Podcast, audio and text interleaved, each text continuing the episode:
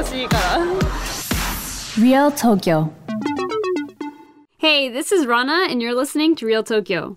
With the help of Yelp, we'll be introducing you to some must see spots throughout Tokyo and Japan, giving you some insight to what life in Japan is really like along the way. Joining us is our Yelp elite, Alex. Hey, Alex. Hey guys. Today is a really special episode because actually, one year ago today was the first episode we took of Real Tokyo. Wow. Yeah, it's been a whole year. Happy birthday, Yeah. Real Tokyo. Happy birthday, yay! So this is our one year anniversary. Um, so in honor of that, uh, we're going to look back at some of the episodes that were really popular, um, and also give a little bit more about those areas as well. right. So maybe you've recently joined Real Tokyo and you started listening to some of the, our newer episodes, but there's a lot of really good stuff uh, from a year back. Right, right, Right? exactly. Um, and for the people who have been around for a while, we do have new things for you, so stick around. Awesome. Let's get started. Hey guys, so before moving on to our next section, I just want to thank you guys so much for listening. And if you enjoy this podcast, please take a few moments to write us a review. Thanks so much. Real Tokyo. So it's been a whole year since we started Real Tokyo. Yeah. Yeah, a lot has changed, I think. Yeah, we probably got a little bit better at talking. Yeah, yeah. I mean, like at first it was really difficult to like see this microphone in your face and like, Right, and trying to get this catchful of a conversation Exactly, going. yeah. And we had a lot of retakes. Yes, Yeah. definitely. Still have a lot of retakes Right. that we cut off. Uh, Yeah. But probably a little bit less. Yeah, I think it's getting better, definitely. Yeah. Uh, what were the memorable moments for you? Like, what episode sticks out? Um, well, there's a lot because there's a lot of great places that we actually went to and like, you know, saw ourselves. Um, me personally, I really like um onsen and I really like sento. So that was a recent episode. Um, but I really liked doing that and actually experiencing like relaxing in the water and stuff like that. Yeah. Yeah. How about you? Um, it's not an episode thing, but I don't know if you remember near the beginning we had a lot more free talk. so Oh, it was yeah. like, "Hey, what were you doing this week?" Right. And it was like we had like a 20 minute intro Yes, of I just like that. not actually talking about what we're supposed to be, um, which is fun, uh, but also like it kind of got a little too long, Right, and, and we decided to take it out. But uh, if you're listening and if you do like the introductions that we used to do, let us know. Yeah, uh, Maybe in the reviews or on Twitter or something. Um, but as for episode, I remember uh, one of our first, actually the very first episode Hmm. that we did one year ago was an episode on Shibuya. Yeah, Shibuya, that's oh my goodness, it's been so long. And actually we've done Shibuya a couple of times, but Right, that was so the we did- very first thing that we focused on. Yeah. I think we did like uh, Shibuya uh, first episode, which is like the uh, basic stuff, Yeah. maybe, or was it the Yep. untouristing? I don't remember. Um, and then we did another second follow up episode. Yes. And then we also did like a cheap eats episode Yeah. of Shibuya. Exactly. Yeah. There's I mean Shibuya is so big, so there's a lot to really go into. But that um first and second episode just focusing on Shibuya area was really great. Yeah. Um I remember we talked uh, you introduced actually um this really great bar. Yeah, yeah, especially during Halloween season Oh, last yeah. year. Um, it was a place called Whales of August or Hachigatsu no Kujira. Yeah. And that place was a custom cocktail bar Mm. based on the movies that you like. Mm. So uh, I think when we went, it was something like you show up and there's a bartender and you ask them, "Hey, can you make a cocktail out of this movie?" Right. And on the spot, they try to figure it out and make a cocktail for you. yeah, yeah. Actually, I think we have a clip talking about that episode, so let's take a look. Um, but what we ordered was, you know, the movie Inside Out Yes. by uh, Pixar. Yes. And so, like, the story is like you're inside the brain, and um, there's a lot of emotions in there, and it's a very interesting movie. Kind of control room yeah, sort of thing. Yeah. exactly. And you know how the memories go through like a pipeline, Oh, and yeah. you know, um, so they actually made a cocktail that looked just like that, where they uh, peel some grapefruit skin, and the grapefruit skins look like the loop where the memories go. And they Oh, wow. kind of like whip it up with uh, some whipped cream, put in some cherries that were soaked in liquor, and there's a angry red ball, a grossed out green ball, and a sad blue ball, and the cocktail Oh, looks man. yellow, so most of it's uh, the color of joy. Oh wow, So- that's awesome. So they have the entire scene basically in that one glass. Yeah, and obviously there'll be some cocktails that look way better than others, um, and it's a really hit and miss experience. um, but this is something that you can only try in Shibuya. Yeah, so I still have photos of the Inside Out drink.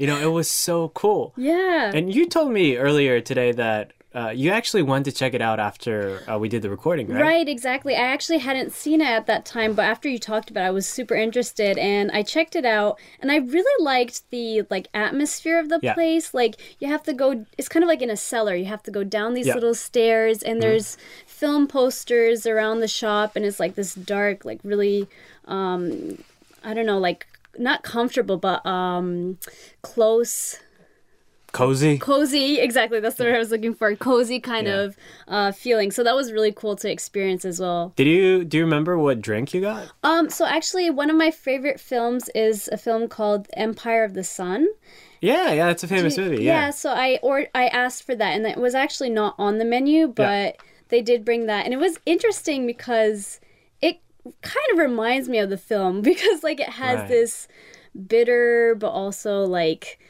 deep uh I, like it, it has the feeling of the movie like the Right. drastic um changes in the movie so that was really interesting to see that it actually had a taste Yeah, of the and film and what's cool about the place is they they already have a set menu of Yes. like famous movies, but the thing is, uh, there's an improvised aspect of Mm. it, so you can ask them movies of uh, titles that aren't on the list, right and if they've seen the movie, they'll do their best to make a version of it. right So just like you said, Empire of the Sun, it wasn't in the menu, but they still made it for you. yeah exactly Um, yeah. So that's that's what I think is really cool about uh, that uh, the Whales of August. yeah definitely I'd say um, it is in episode one, the first episode. Um, Yes. so if you want more details on that, you can check it out. We also talked a little bit about like VR Park. Yeah, we talked. Yeah. There was a there was a you know time frame where we talked a lot about games and VR. Yeah, we talked about like the Nintendo NES Yeah. and, and how it sold out immediately. Exactly. And, and the thing is, there's been a lot of other VR parks Mm-hmm. that's come out. I mean, we talked about the one in Odaiba in a different episode. Right. Uh, but recently, uh, what's the rave is uh, the Shinjuku place, uh, Yes. which is Mario Kart VR.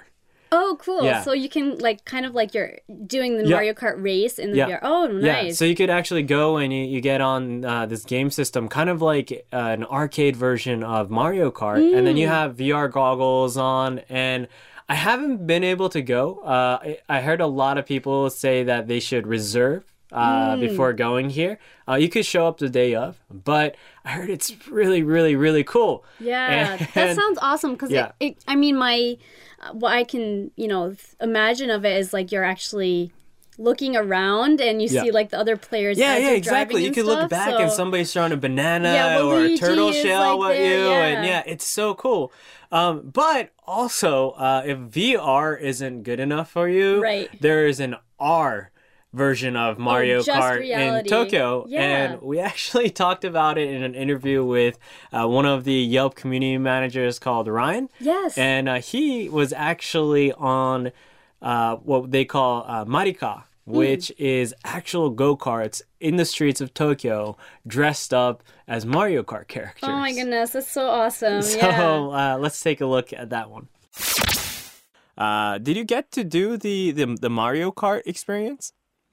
Yeah, Mario Kart was hands down the best thing that I've done on any vacation. Yeah. Um, so that's so when usually when we go to like a new place, we try to take some sort of city tour first, just to kind of get a real feel of the city, Mhm. and then you know we get to you know see uh, like the major tourist spots, Mhm. and then if we decide that we want to go back and revisit some of them and just you know explore a little bit deeper, Mhm. um, it, it's just the way to go. So we found the Mario Kart tour. Um, it was actually recommended from one of our friends that had went Mm. previously. And growing up with Nintendo and Mario Kart being a huge part of my childhood, it was literally like a no-brainer. Mm. But when I found out that you get to dress in costume, and actually drive real go karts around the streets of Tokyo. Mhm. Like it was like one of those things like I can't believe that this is a real thing. Um, and if you know one thing that Americans and I think you know people from all over is they, I don't know if they realize, but you do have to have an international driver's license. so Mm, it's yeah. not something that you can just show up and do. So uh, you know it's it's really easy to get. It's like a very nominal fee. Uh, but just make sure you do that ahead of time because it was kind of a bummer to see people get turned around, uh, turned away. But it's because of legal reasons, which I completely understand. Right, because because you actually dress up as like Mario characters or Marvel characters. You got this whole outfit on, and it looks like a game, but you're actually on like the public road, right? So it, it's a, technically the same as uh, driving a car. Um, so what I heard is uh, if you have like a if you are from an English speaking country, getting a international driver's license uh, is a must. And if you are also from non English speaking countries, uh, I've also heard that you need the international license and a translation of that license uh, to make sure that uh, the company knows that it's like a legit thing and that you're you're legally allowed to drive and stuff. You know what was also a popular episode? Uh, to nobody's surprise, was Tsukiji, the fish market, Oh yeah. and the sushi episode. It was so good. Absolutely. I mean, I still remember the taste of that sushi. It was Ah, so good. Yeah, so we went to what the restaurant called Yamazaki. Yes. Uh, which was um honestly probably the most underrated sushi place. Yeah, like, absolutely. Because there's huge lines on the right and on the left, and we're like, what about this place? And we went in, but it was the best sushi I've ever had. yeah, it was Right? really, really good. Yeah, and Um, it was super interesting. Like the sushi chefs were like multilingual. Right. I remember like they had learned on site basically how to cater to the um the customers that came because they were like kind of using French sometimes and kind of using English or whatever. Spanish Yeah, and exactly. Chinese Yeah. and yeah, but they're like old school Japanese sushi chefs. Yeah, and it, oh, sorry, and it was so interesting that they like kind of gave us a little bit of history about you know Yeah. Tsukiji and and all this background information too. Mm-hmm. That was really cool. Um, and you also interviewed the actual owner. Yeah, that was really cool because we were waiting outside uh, to get into the shop, and he was just standing there giving us some hot tea and Yeah. telling us about his stories about all the types of people who come to his restaurant. Right. So we actually interviewed the shop owner of uh, Sushi Yamazaki, and we asked him why the sushi is so good. えやっぱりあの全部の魚をあの季節ごとにとりあえずあの黒板に書いてあるんですけど取り替えてあのその季節のものをできるだけ出すようにしてやってます。 And the owner just said that uh, in order to provide the best sushi at that time, he chooses what the most flavorful fish is during that season. Mm, what's actually available at that time? And you know, I'm not super knowledgeable about what uh, sushi fish is the best during that season, Mhm. but the things that we had were really, really good. Um, especially the sea urchin. I don't know if you've ever had sea Oh. urchin outside of sushi before, um, but the sea urchin that I had here was like mind blowing. Yeah. And what was really cool is that uh, they really think about what the best combination of the fish and how to eat it. So even when they provided the sea urchin, I think they gave us like two options of salt and soy sauce. Yeah. I remember that. Yeah. Um, they kind of made the best match for what was there. I also remember us eating some shrimp there, and you really liked that one, I remember. Ah, dude, the shrimp was so good. Um, and I've never been such a big fan of shrimp in sushi in the first place, but apparently when we were asking the uh, the younger chef that was giving us the Mm. sushi, he was telling us that they dip the shrimp in like a sweet vinegar sauce for a while and kind of like Mm. uh, how, I don't know how do you kind say of it? marinate it. yeah, kind of marinate it, right? And so it had this really natural sweetness to it, um, which is the first time where I genuinely thought, wow, this sushi shrimp is amazing. yeah. Yeah, that place was really, really great. They also had some um, sets available. I remember. Yeah, we had a, um, I mean, like it was, how do you say, like sushi course? Oh, yeah, Uh, sushi lunch. It wasn't lunch set, it was like breakfast Yeah, we because it's so early. You Yeah. have to get there early for Yeah. the market. Yeah, and I'd say like I have actually a set of places like uh, for my friends or any uh, acquaintances that are coming into the city, I say, hey, if you want to eat ramen, you should go to this place. If you Right. go uh, want to see, uh, you know, good soba, this is one place. But for sushi, I definitely recommend Yamazaki. Yeah. Um, even for my Japanese friends, uh, recently I had a friend who was asking where he should go to eat sushi, and I was like, dude, you gotta show up at Yamazaki. It's so good. Yeah, it was really good. And so that was episode 14, our Tsukiji episode. Yes. Um, but also one of our most popular, we saved the best for, last, yeah. uh, was actually our coffee special. Yes, and like you are one of the biggest coffee experts. So like this was something that um, you really concentrated on and gave a lot of information throughout our show. Um, but this episode specifically, you talked with um, Good Coffee. Yes, so uh, I've been a big fan of the website goodcoffee.com. Uh, and even while I was working at Yelp, I would always check out Good Coffee and just kind of check out the, the latest and best info for coffee news Yeah. in Tokyo. Um, so it was really cool that we got to interview uh, the founder of Good Coffee.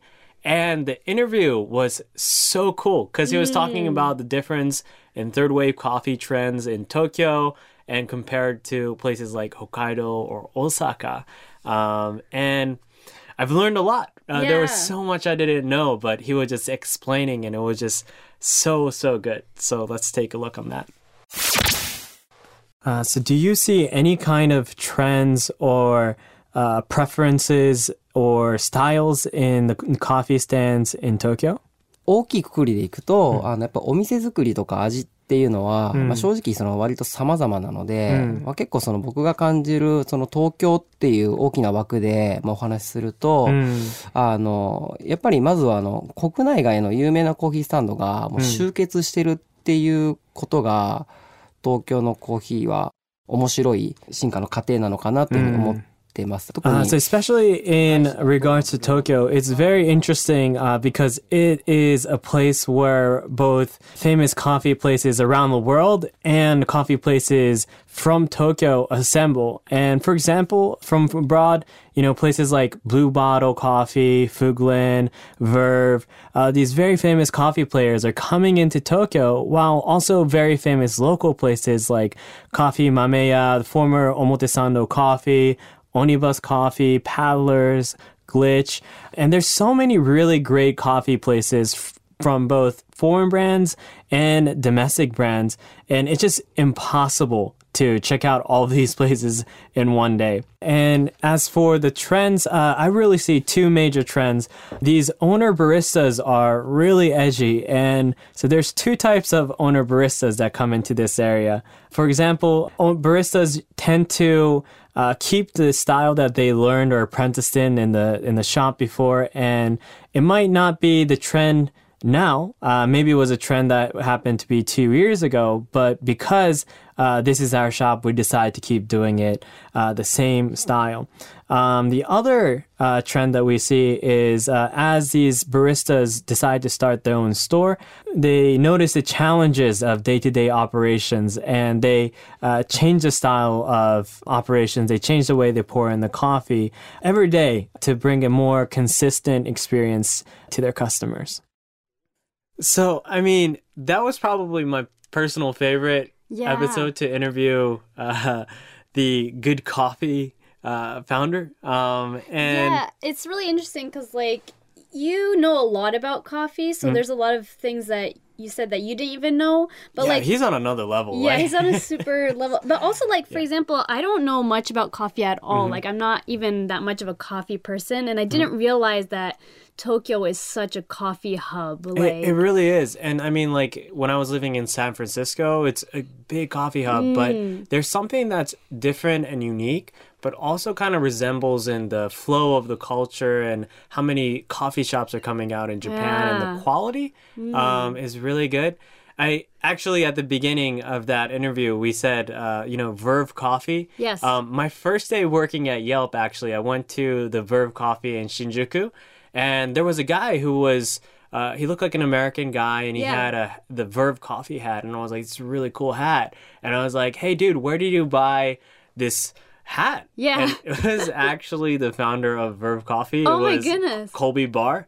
And I, I had no idea. And it was just like, oh, I have this hat because I started this, This- company. oh my and I was like, oh my gosh, this is like the first day on the job. And I get to meet like this superstar. Um, and the coffee there is so good.